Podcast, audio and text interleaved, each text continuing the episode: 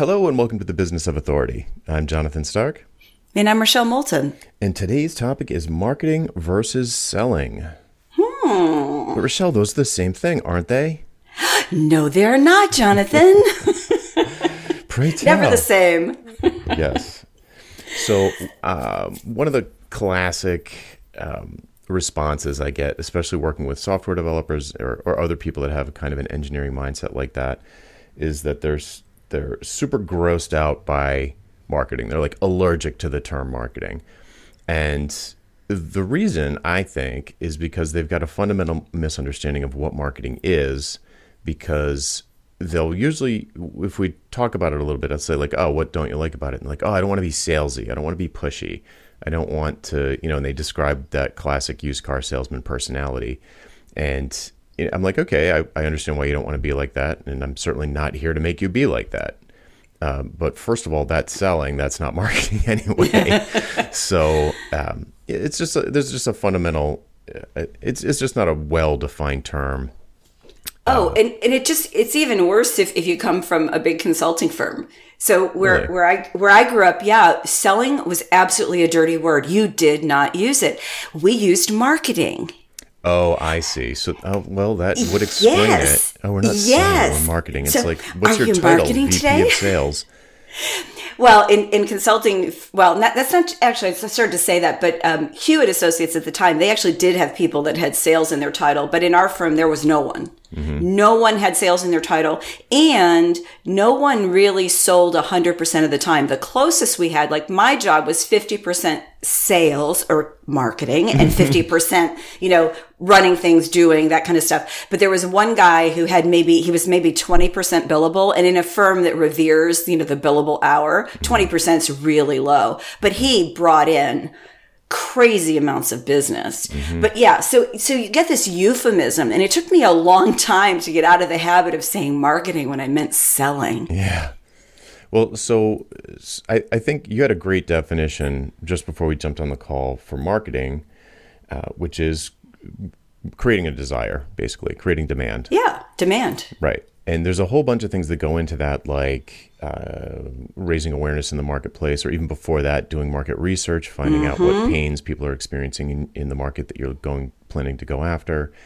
Positioning is marketing. Oh, 100%. Yeah, positioning to me is like yeah. marketing is like marketing strategy. That's mm-hmm. like your mm-hmm. marketing strategy. Uh, strategic level marketing is like positioning, and and to imagine that okay, that's it. We're done. Like we're just going to do I don't know, content marketing. We're just going to do this or that and like everything's ma- and then magically money is going to appear. Yeah, it just comes in my inbox. Yeah, it's just magical. Like, oh, my website's beautiful, the positioning's great, the headlines are all crispy and where's my where's my money? Like how come I'm not making any money? This is like you don't have a business if you don't sell stuff. And yeah. and you can think of that in the in terms of like it, um, the kind of passive stuff sells. Like you're not going to have a business if stuff doesn't sell. But for a service business, you're going to do sales. Like you need to do sales. That's that's the phone call when you've raised awareness in the marketplace and there is a desire to talk to you about possibly working together. Almost certainly you're going to have some kind of meeting about that and then present some kind of proposal. That, my friend, is sales. That's selling. Marketing's yeah. creating the demand, selling is closing the deal. Right. So if you don't do that, you're not going to be in business very long. so I, exactly. I, don't know what to tell you. If you don't like sales, then you're going to have a problem running your own business. Or, I mean, I suppose you could hire a salesperson, but uh, you can't not do it, is my point. Yes, it is a role that has to be filled one way or the other. Mm-hmm. And it's not even, I mean, we blithely say, oh, you can hire someone. Hiring somebody to sell for you is very difficult too. And I, I just don't want to give the impression you just, oh, I'll just go find a salesperson. I mean, if you're, if what you're selling is at all complex, then the selling of it has a complexity too. Mm-hmm. So you have to find the person who's going to represent you and your services and products in the way that makes the most sense. And then you have to figure out how to compensate them for that. But that's a whole nother topic. I just wanted to make sure, you know, we get on this point that selling really has to align with your marketing. It has to align with who you are and what you're ultimately going to deliver, the transformational change that you're delivering to your client base. Mm-hmm. Yeah, and just to cement the kind of line in the sand between the two things, I was you know talking to someone uh, recently who had hired some salespeople, and and and they were thinking that the salespeople were going to get leads and then close them, and the salespeople were like, no, no, no, no, you send me leads and I'll, I'll close them. Yeah. So there's a there's a difference. There's a reason why you know in a in a typical organization there would be different titles for people in the marketing department and people in sales. They're compensated differently, incentivized differently. Uh, they have different skills. They read different books. They hang around with different people. It's different. Uh, you do need to do both. If there's, uh, you know, you, you need to do marketing to uh, so that there's a demand for what you're selling, and then when someone expresses interest, you need to sell the whatever it is, the engagement. Yeah. Yeah. Inbound and outbound. Uh, okay, now I there's outbound marketing though. Well, yeah, it's it's sales. It's like inside or external. It's Okay. are you are you going to get and it's it's the same for marketing and sales. We might Right. put different names on them, but are you uh, are you reacting to what's coming in or are you going out and killing what you eat You're basically? right. Yeah, you are right. hmm Yeah, gardener or hunter. Yeah. Right. Okay. Well, most of the people I work work with prefer the gardener approach. Yeah. Um, but but but then they drop the ball when people are like, you know, checking out the tomatoes. and they're just like, oh, I guess they didn't want any tomatoes. It's like, well, did you ask them? Uh, No, I didn't. No, I didn't want to bother them. It's like, okay. Oh, but your tomatoes, they're organic and they're grown in this beautiful soil and they hang on this vine. Look at this. It's like fine art. Taste this sample. well, why aren't they selling themselves, Rochelle? so not not to be I know. I know. It's true. right.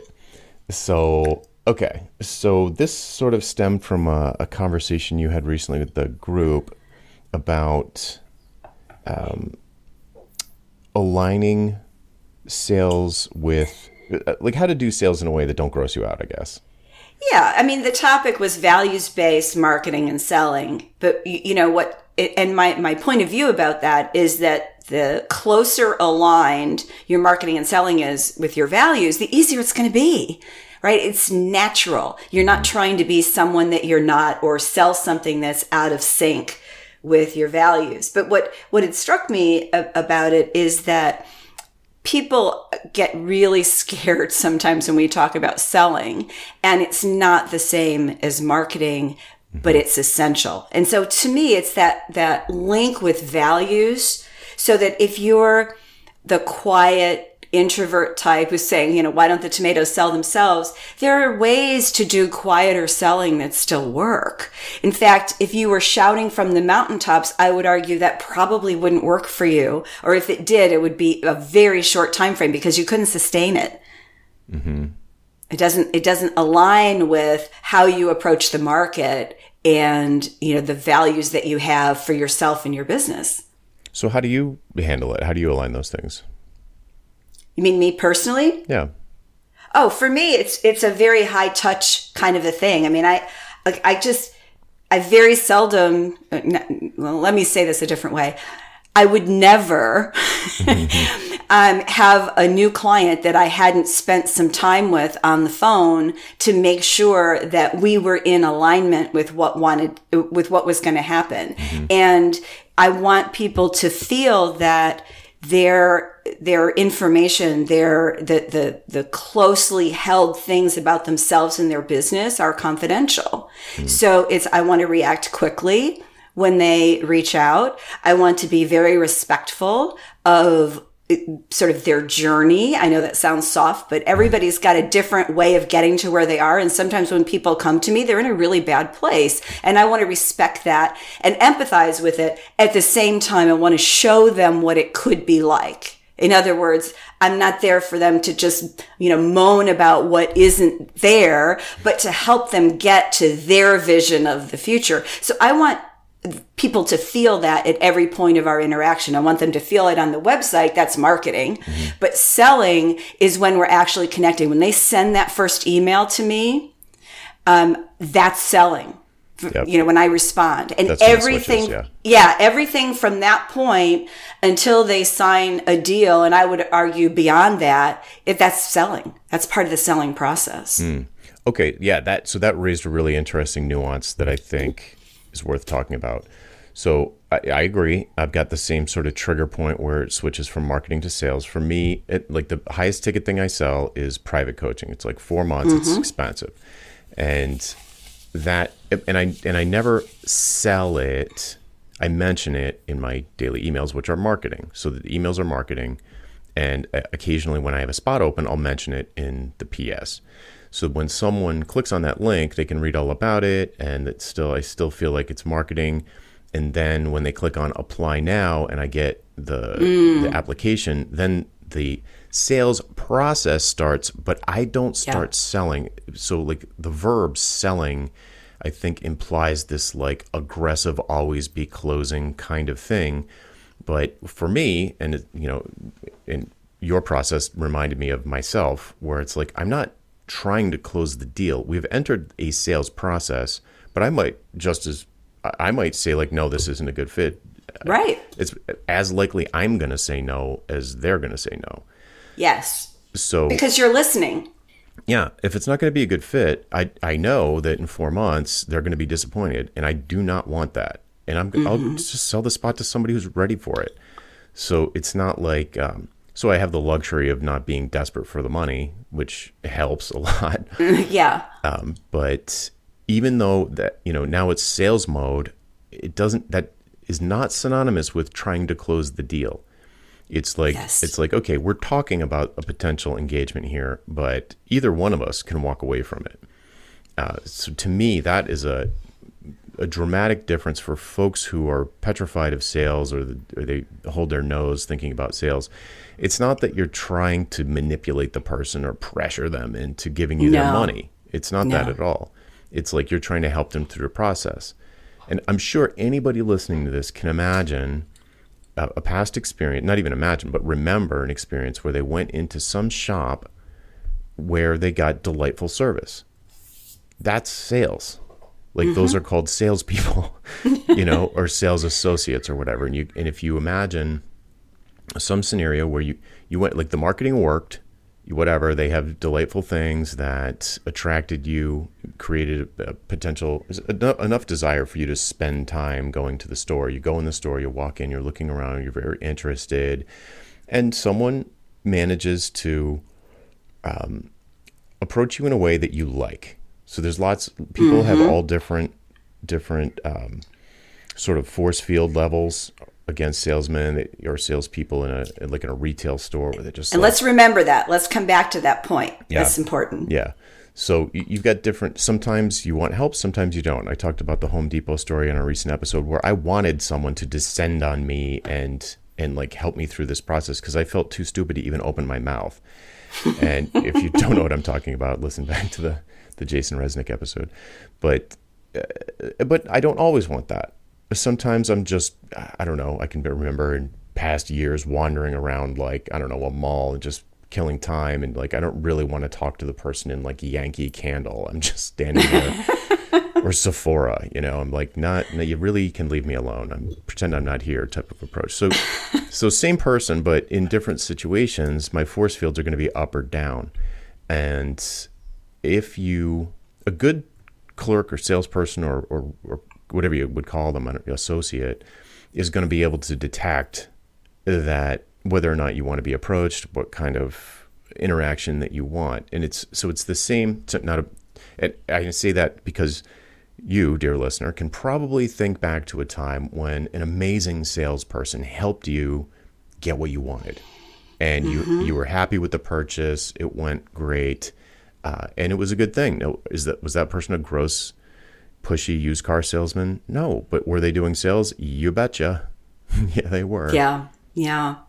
so you wanted Well- to go back to the E- Well, yeah, it's kind of like I think I can't remember if you used the word set point or if that's just what I wrote down, but the this idea that everybody has sort of a different feeling about what they need in the sales process at different points and in different stores, right? So you felt a certain way in Home Depot. You might not feel that way if you walked into an office supply store, mm-hmm. right? Even though you're the same person. So it's that really understanding where those folks are in the process of looking for your solution or your solution set mm-hmm. and know that they come in it with certain ideas and expectations that have nothing to do with you Right. right? And- and they, there's they come well they come in with two two sets right? One is this all the stuff that has nothing to do with you and the other is what they think might be possible based on what they've seen of you. Whatever Perfect, that is, yes. whether yeah whether that's like a, a tweet uh, or whether it's a detailed review of everything on your site. I mean i had somebody send me something recently where they they sent me a link to the exact page on my website of the service that they thought they needed right? That was very specific. It was really helpful to me too but that was someone who had clearly evaluated and gone through that a- analysis on their own. I've had other people come to me that i don't think they even looked at it. Yeah, it's I, mean i yeah and I, and so and then we have you know we have those conversations. So the reason that it's important that you know that people come to it with their own stuff is so that you don't look at failure, quote unquote, your failure to sell them something you think they need as a failure. This is all about consultative selling, which is trying to understand the potential buyer and their point of view and meet their wants and desires needs. Mm-hmm. That's really all it is. And if there's not a fit, that's okay. I mean, it's really hard when you're like struggling and you need a client, but in the long run, you will serve yourself and your client better by saying no to the bad fits. And that's what the selling process is. So to me, I love the sales process because it's it's like the tire kicking and it's not that it doesn't have its annoyances. I just, you know, I have this rental property I've been working with and I have to, you know, re-rent it. So I've been walking people through it and I had somebody who uh and as we're recording this it's it's March 2nd um and they weren't ready to move until the middle of May. And I thought, really? You made me come out here and show this to you? And there's no way you're going to take this. This is going to be gone in a nanosecond. It's not going to be here until May. but th- they were tire kickers. But it was still, you know, by asking questions, that's how I found out. They weren't going to tell me. Um, so it's that process. But was it, you know, anything about me personally or what I was showing them? No, it was all about them and their situation and what they needed. Mm-hmm. Yeah. So I, I think as we're talking through this, I'm I'm trying to like um, kind of categorize or or list the differences between like the like like everybody knows the used car salesman paradigm, just like that always be closing, like horrible '80s Tom Cruise character type of thing. Uh, but what I'm trying to think like what are the characteristics of the opposite way? And it's it's it's like what you've been saying. It's very consultative. It's you're looking for fit. You're not selling them. It's a sales process, but you're looking for fit. And I like the approach I take is I'm the type of I'm the type of shopkeeper, if you will, that is perfectly happy to send somebody to the shop across the street if that's a Yeah. if I think they're going to find what they want over there Yeah. like all day long. In, and in fact, doing that, I think closes the deal uh, because people are so like, wow, this this person is like walking the walk. Like this person really isn't just trying to take my money; they're really looking out for my what they believe to be my best interest. So, uh, I think I think focusing on that is I it relaxes me. Like that's the reason why I don't like I why I.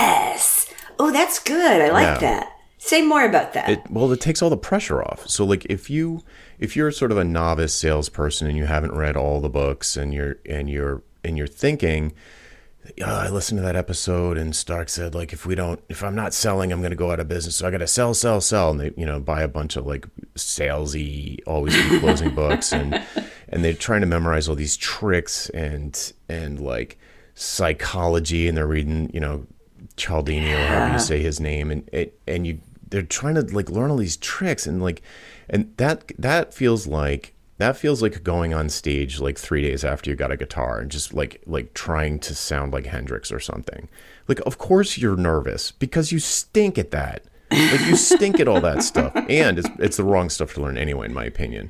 But Well, it's that- hacks. It's like we, you know, sales hacks to, you know, ignore that. Do not even bother Mm-hmm. Yeah. to read that. like if you're reading a book about body language you know mirroring no it's like okay all that stuff probably works but that is just going to stress you out and that would stress me out so when i would ever go into a sales meeting whether it's now with a you know i, I say my private coaching is expensive but it's nothing compared to what my consulting engagements were like so when i would go into a meeting with like i don't know a fortune 500 retailer and i'd be talking to like an svp or someone in the c suite right and there was probably easily hundreds of thousands of dollars on the table, if not seven figures.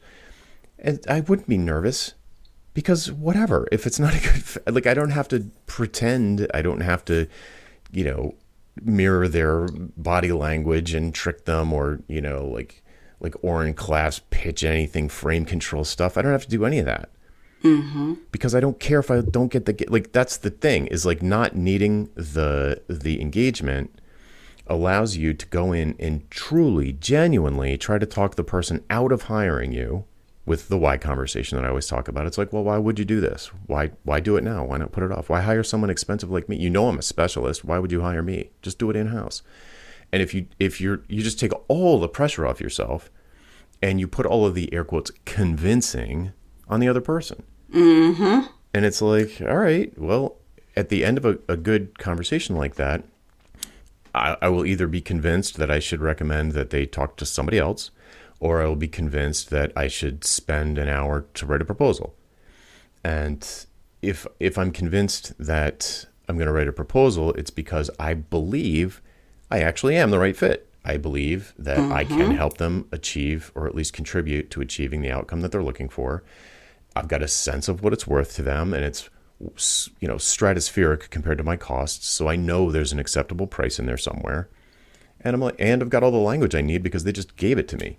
So I'm like, all right, I'll I'll write this up, and I'll give you three options. Um, you know, I could keep it between you know whatever. I might get into some pricing stuff with them. That would be a, more of a black belt move, but yeah, the the thing that so the so I'm answering your question like like how does it why am I relaxed in situations like that? Because Yeah. I don't care if I get the gig. And if that sounds like a luxury, guess where it came from? It came from having that attitude. It's not the other way around. Well, it's it's a mindset, and I, I like the idea this like this physical feeling of relaxation in a meeting. And my my um, physical um, body when I'm in a meeting like that, the only way I can describe it is I'm totally attuned to the other person. Yep, same here. It's like I've got, I know nothing else that's going on around me. It's like I'm 100% and it's flowing. And it's easier when it's one to one versus a group of people. But if you're in person, if you're in person, it's, I find it easy with a group because I literally can feel what's going on in the room. Right. And so, and by being so totally attuned, you don't exist. Your ego doesn't exist. That little voice that might tell you, Oh, have I spoken enough? Have I said something that sounds smart enough? None of that exists. And those all existed for me when I was, you know, a junior consultant just starting out because I just, I was petrified to look stupid. That was uh-huh. the worst thing that could happen. But when you let all that go, you have no ego. You are in service to the ultimate transformation that you, your client wants to get to. And if there's a mis- mismatch at any point, you just, you point that out. yeah. Yeah. And- you, and- I love that. yeah. You, you disappear. Yeah, you, Yeah. you really do. That's exactly and how it feels. Yeah. And it's hard for some people to disappear. They're like, well, but I have to, like, I have They- to show them how they have to smart I am. yeah. Or they, or how smart I am. And there's that, there's that. There's that. It's true. That's, that tends to be more when you have the assignment already and you worry about that. Mm-hmm. But yeah, it's, it's really, it's, to me, the best consultative selling is the ego goes away. Mm-hmm. And those are the people that you, if you think about it from a client perspective, especially if your client is like a high end Fortune 500 C suite or, or functional head of something, they get sold to constantly. Mm-hmm. If you're having a meeting with them, that's a big deal.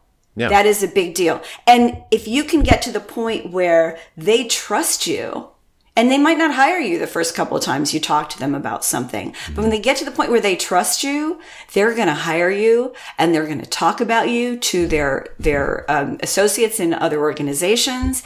It's amazing. And that's what they love is that they don't feel like they have to compete with your ego, that you are there for them to succeed.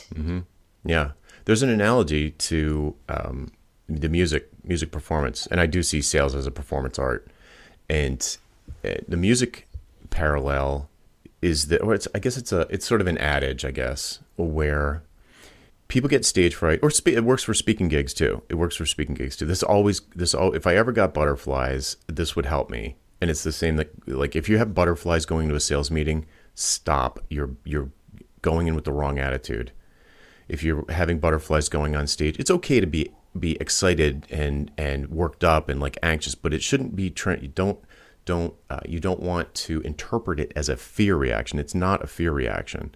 It's excitement. It's excitement. It's it's you're anxious in a in an anticipation kind of way. You're like going getting into the zone. And here's the thing that always uh, helped me helps me to not interpret the the heightened sense of awareness as fear.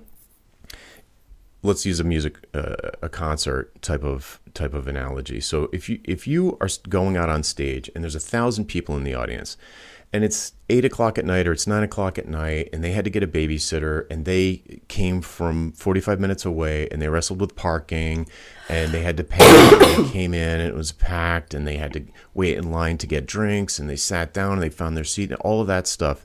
They are not sitting there hoping you suck. They want you to be amazing. Yeah. They're not they're not going to sit there with their arms crossed and like prove how good you are. That's not what they want. Same thing with a conference. They want they're rooting for you because mm-hmm. if you stink, it's going to wreck their night. they don't want their night wrecked. So if it's the same in a sales meeting. If you like you said, if you have a meeting with an executive, you're like more than halfway there because they've already some they're demonstrating through their behavior that they believe you have something they want because they're spending time just to talk to you. So if you can just shut up when you get there and find out what it is exactly exactly that they want that they believe that you can contribute to and you agree with them, you're like, wow, you're right. That if that's what you want, I know I can help you with that. Mm-hmm. And you can, you can. I probably wouldn't say it in so many words, but I would base the way I would say it. They would express something to me. Uh, most people are not not world class communicators, so it's going to be maybe room for interpretation or some assumptions and stuff. So then my job is, you know, for the software developers in the room, I and listening, I just debug it. I debug what they said. So when you're debugging something, you have to go all the way back to test the most base assumptions. Is the computer plugged in before you even start worrying about like the the symptom that was reported? So I debug what they're saying until I understand what the real root of the problem is, and by that point, they thoroughly trust me. Or or it's gone horribly wrong and I couldn't find the root and we're not connecting and it's just like ah, this isn't this isn't a good Yeah. fit. But usually you can debug the message that they're trying to send to you and get back to something and they'll say something like, "Wow, I would never have thought to say it like that, but you're exactly right." And then at that point Oh, I know it's just a question of price. Like like that that's a closed deal. Yeah, because I think what happens a lot of times is, especially in complex organizations, is that the presenting problem isn't the root problem. Totally. Almost never. You know? Yeah, it's usually a symptom. Mm-hmm. And so, you know, it's, especially when you do complex organizational work, you know, your job is going to be some diagnosis ultimately. And you can't always do all the diagnosis in a new business meeting. Sometimes you can. More often, you're getting hired to do the diagnosis, mm-hmm. but the client doesn't look at it that way. So it's like having this discussion so that you're all on the same page and you can decide, uh, as do they, whether you're the right fit or not. Mm-hmm. I, I mean, absolutely. In a case like that, uh, the sort of diagnostic thing happens first. But even if you're getting, you know, if someone's talking to you about fixing a WordPress plugin, the same thing can can be at play. You know, mm-hmm. and it might just be that they, you know, they just need a plumber because the toilet's clogged, and you know, okay, I'm not the best fit. I will be the most expensive plumber you ever hire if you hire me to fix this. I'm not even and and the worst yeah, I'm probably not even the best. Actually, I, you just that's one of my lines. I used to say when I when I was talking to someone who really just needed a pair of hands, I'd be like, "There's kids coming out of college now that are better at that than I am. Mm. Like that's not that's not what people hire me for. People hire me for like knowing where to tap it, not tapping it. Mm-hmm. You know, the old nuclear power plant story. But yeah, so all right. So I've got another angle to to take if we don't if if we've exhausted this direction. I, I'm sort of done. Okay. So there's an underlying theme that has popped up multiple times, which is that you need to not need any given deal. Like if you Yes. don't want to be a pushy salesperson, you need to not need the deal. How do you not need the deal? I think the best way is to get so many leads that you're like, well, I'm, I've got three more meetings like this this week. So it doesn't put any extreme pressure on any one meeting. So having lots of leads or a pipeline of some, whatever you call it, consultations or application review or whatever, the, that sales process piece for you, if you've got a bunch of them lined up, it's going to take a lot of pressure off because you've got some predictability. The, the, the likelihood that you're going to close one out of three or five deals this week or month is pretty high. So you're like, eh, I don't need to. eh, The opportunity cost feels much realer if you know you take this one client that doesn't seem like a good fit, and then you have a sales call with somebody else that goes great, and you're like, ugh, now I can't work with this great client until the summer, and they're probably going to take off because they need somebody before then. So having lots of leads is one way to do it. Having money saved is another way to do it. Imagine that. You know, just having money in the bank so you don't have to take everything that comes over the transom and just get you need to find a way to not be desperate for the work uh, because people can sense it. It comes through in your actions Yes. unless you're a masterful actor, you, you're going to come across with that whiff of desperation that Blair Enns calls it. Uh, so you don't want or stench of desperation, You're more like the stench. Yeah. right? It's really hard for you to disappear, for your ego to evaporate, and for you to really lock in and listen to the other person and help them communicate the thing they're trying to the, the want, help them uncover the want and communicate it to you. It's really hard if you're like, you know, in the back of your mind, you're like, oh, the mortgage, I've only got two days left to pay the mortgage or whatever. Yeah, exactly. I need this deposit. Yeah, and there, there's you mentioned, you know, depending on how good an actor you are, acting doesn't work in in this in I this whole one- thing we're talking about. In my whole life, I've only met one person that could be desperate for money and still do a good job, like do a non pushy, A sociopath? No. close, close. Yeah. yeah. So it's yeah, it's that. I, I think part of this is it's important to to feel that you don't need it. So whatever that is for you, whatever that looks like, and sometimes you just have to trick yourself. I mean, um, you know, I've been in places where I tricked myself into, you know what, even though I need this really bad, I would be doing them a disservice and it would be wrong. It would just be, you know, we come back to values based, right? It would be mm-hmm. morally and ethically wrong for me to push this and something else is going to happen. And every single time I've done that, it hasn't been a lot. It's happened a couple times because I've usually, you know, been able not to be at, at death's door. Mm. Um, but it's, there's always been something else that came along because I said no. Mm-hmm. So I think it's important to give yourself that permission. And listen, if you've got, you know, kids and they're hungry, uh, then, you know, the, you need a different, Get a different job. option. Yeah. Yeah. Yeah. Getting a job's always an option. It's way, yeah, it's way, it's, way better than being in a desperate place and trying to sell people on your business. Right. Yeah. It's certainly one option. It's like, and uh, you know, I've had, I can remember uh, the the year, I think it was 2012 or 13. I had stopped speaking at conferences. I stopped writing books, and guess what? I stopped getting leads.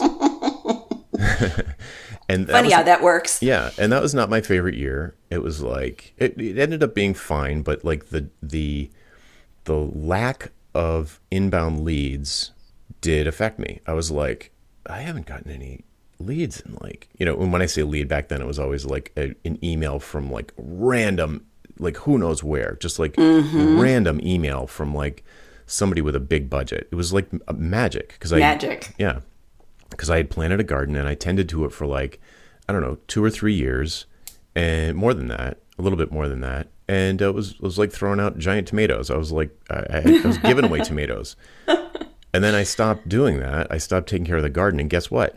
No tomatoes. Yeah. And and but I still had whatever, just to torture the metaphor. I still had like lots of ketchup that I made with the old tomatoes. So it was like okay, but but the fact that the garden was dead was like, ooh, that's a terrible feeling yeah. and and since I was an idiot, I was like, I wonder what happened. it's like, duh. What what did you think? Like, oh, forever and ever because you you went on the speaking circuit for 3 years, like forever, you're all set? No. So anyway, so Yeah. so whatever the thing to to your point, whatever the thing is that's going to give you the confidence to walk away from like that and that's the thing. Like you need to be prepared to walk away from any uh, I don't want to say opportunity because it's not really an opportunity, but any sales interview, just be able like go into it being just assuming you're not going to get it. And it's not like a defeatist thing like, "Oh, I'm not going to get it." It's like I don't care. Like if I'm only going to take this, I'm only going to want this if I want it. That's why I call it a sales interview. I never I try never to call it a sales meeting. I always say it's a sales interview, like a job interview where you're in both parties are, are interviewing the other. You know, if you're an executive and you're sought after and you've got, you know, possible job openings lined up at Google, Facebook, Twitter, you know, on down the list, you're going to be interviewing the employer just as much as they're going to be interviewing you. And what are you looking for? Yes. You're both looking for a perfect fit. It's the exact same with sales, air quotes. Oh yeah, I'm just for some reason I'm thinking I've had this happen a number of times over my career. I'll get a meeting with someone and they open it with, "So tell me why I should hire you." I say you shouldn't, if that's And- your attitude. yeah, exactly. But it's it's just hysterical. Or they'll it'll be a little bit more subtle. But so okay, so I looked at your website. Like, why do I need you or somebody like you? And it's in. I always have to turn that around because I'm not interested in selling somebody on something I don't even know anything about him. Yeah. Um, you know, other than whatever research I was able to do, but that's not the same as hearing what somebody wants to have happen. So it's, you you you find those things, and you have to have the courage to turn it back to the way that you operate at your best, um, or turn it off. Right? Yeah. So you reminded me of of a hilarious. It wasn't a skit. It was like an interview on the old Tonight Show. Johnny Carson, and they had this guest on who's supposedly the world's best salesman. And I have looked and looked for this video on YouTube, and it, I cannot find it. But it, it goes something like this: like Johnny, Johnny, the guy sits down, and Johnny goes, uh, "So you're you're the best salesman in the world?" Like, That's what they say. He's like, "All right, well, sell me something." Like right on the spot, he's like, "Sell me something." And he's like, and he looks around. And he's like, "Well, what would I sell you?" Right? he's he, right. So then Johnny goes, "I don't know. How about that ashtray?" Because this was years ago when you could smoke on TV. Oh my God. and Johnny goes, "How about that ashtray?" And he's like, "Why would you want that ashtray?" And Johnny says, "Well, it, it's it matches the decor. It, it's it seems like high quality." It's like, all right, well, how much is an ashtray like that? How much do you think it costs? And he's like, oh, probably about seventy five dollars. And he goes, I'll give it to you for forty five. That's perfect. Yeah. So it's like that that was the perfect, concise 45 second response to sell me something. It's like, well, what do you what do you want? Yeah. Yeah. You know, that just reminded me, you know, I, I think I've mentioned I, I worked at Bloomingdale's for a while on the sales floor for about six months. And when I did the interview, um, the woman, and she took me totally by surprise. She said, sell me your necklace. Like, sell me on it. And so I literally talked about the features of the necklace. And, and I laughed afterwards because I'm like, that would never work in consulting. I uh-huh. can't tell you, oh, the, you know, it has this and has this kind of a chain and it's made from this. And of course I did tell a story because I got it in, in a, in a small little shop in, in France. So that I made the story, but I was laughing. It was like, it was all about the features and that's not what we sell it with the kinds of people who are listening to this. You know, you're mm. selling something much bigger and more profound and more transformational than, you know, a piece of jewelry. You could still do the same thing, of course, though, right? Like you could Yeah, say, well, why would you why would you want this necklace? Why would you want a necklace at all? Why Yeah. are you why are you even here? Yeah, You know, exactly. Because you don't. Because that's the thing. If you if you if you get on your heels and you they, you know they give you a whether it's a pointed question, whether it's explicit or implicit or it's veiled, and you find yourself listing your resume, It's over. it's over. Yeah, and it's it's funny because I've had meetings um, where you kind of feel from the beginning that it's not going to work, and it, it was funny because when I had my business. The first business I created with multiple employees, there was a particular kind of client, and it turns out it was the people who loved my co-founder, right? He was a brilliant kind of authority style guy and people either loved him or hated him. There was no in between. And these were these crusty older guys. And I would go come back from the meeting and I'd say, Oh my God, we're not getting that. You know, they hated me. They were mean. They were crusty. I didn't really like them. And every single time they'd give us the business. and I'm like, but I don't want that one. After a while I learned, right? Is you figure it out right in the beginning, whether that's somebody that you want to work with or not. And, um, you know, you, you handle the meeting accordingly. That- That's actually a good segue into kind of wrapping up back to the original point, or the title, marketing versus selling, which is, you know, it's it's a pretty smooth continuum between the two things. Like, yes, they're different, and yes, there's like a, a Rubicon that gets crossed when you go from marketing into sales or, or sales mm-hmm. interview anyway. But you want all that stuff to be really aligned to in the in your marketing so that downstream when you're talking to potential clients they're they already know what to expect. They already know they like they I, don't, I mm-hmm. want to say yes they like you but also that you've got something that is what they need. They are they're kind of sold already and they just need to validate that. Well anyway the the point is that you want your marketing to set expectations. Yes, it needs to raise awareness and all that stuff, but you Yeah. want to set expectations about what an engagement or the delivery of the service would be like so that when you do finally get on the phone with somebody or you actually go meet them in person someday, then they'll be like, yeah, this is like, there's no surprises. It's not like this weird cognitive disconnect between like, you know, I don't know, like your website's super professional or something, and and you show up all casual, and you know, you're you're you talk like a surfer or something. You know, they're just be like, Oh, yeah. this is totally not what I was expecting. Also, and this is what you just said that reminded me about this is that if you're attracting the wrong kind of clients in your marketing and you're having these sales calls with people who are either crusty old guys, I resemble that remark, or or they are um, bitter or cynical. You're attracting like cynical people because you've got cynical language on your website, and they're and they start off, you know, like three out of four people that you interview in a sales interview talk about the last consultant they had that they kicked out because they stunk so oh. bad. Or we oh we had to sue the last guy. Hope that doesn't happen to oh. you. run, don't walk, run. run. Right. Yeah. So, you know, having the things, you know, s- stepping back and taking stock of whatever your existing marketing is and whatever your current sales process is and and just asking yourself like is this stuff all aligned? Or maybe even ask past clients like you know hey when we got into you know remember that phone call we had where we kind of like touched base and we got to know each other a little bit?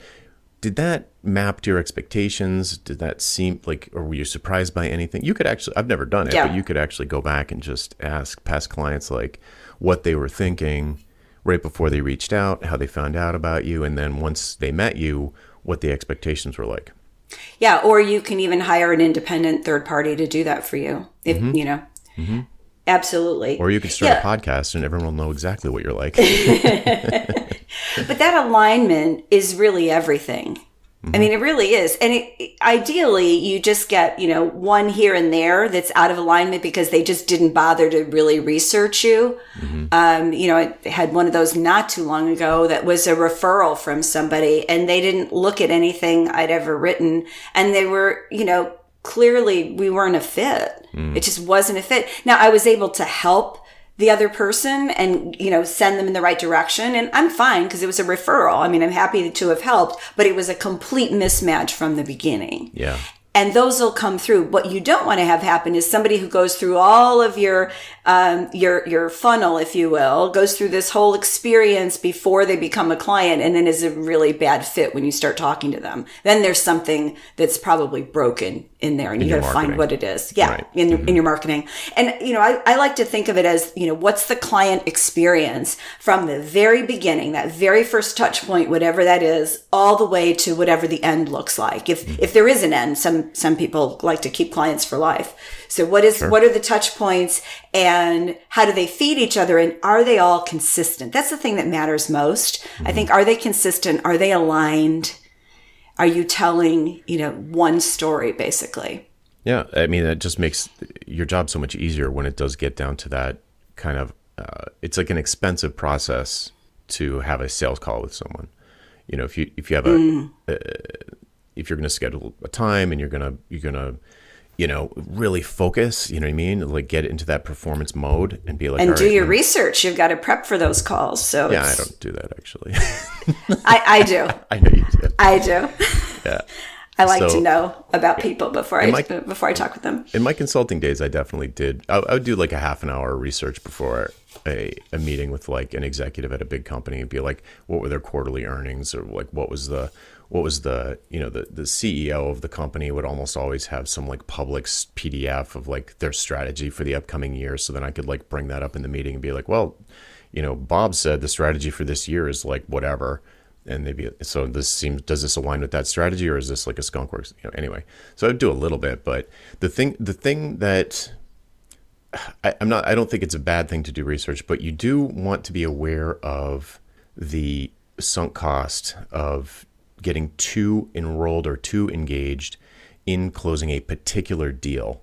So I mean do do whatever due Yeah, diligence you I- need to do, but I think it depends on your on your business and revenue model. So if you're the kind that has three assignments a year and they're $100,000 a piece, you're going to do more dil- due diligence than somebody that's selling a process that's a few thousand dollars and that turns over. It, it just has to match your investment in that process has to match the the mechanics of how you make money. Yeah, I totally agree. The thing that I want people to watch out for is the overinvestment in uh, closing a small deal. Because I, Yes. it- it's not uncommon that people, mm-hmm. and then they get all ticked off when the person doesn't hire them.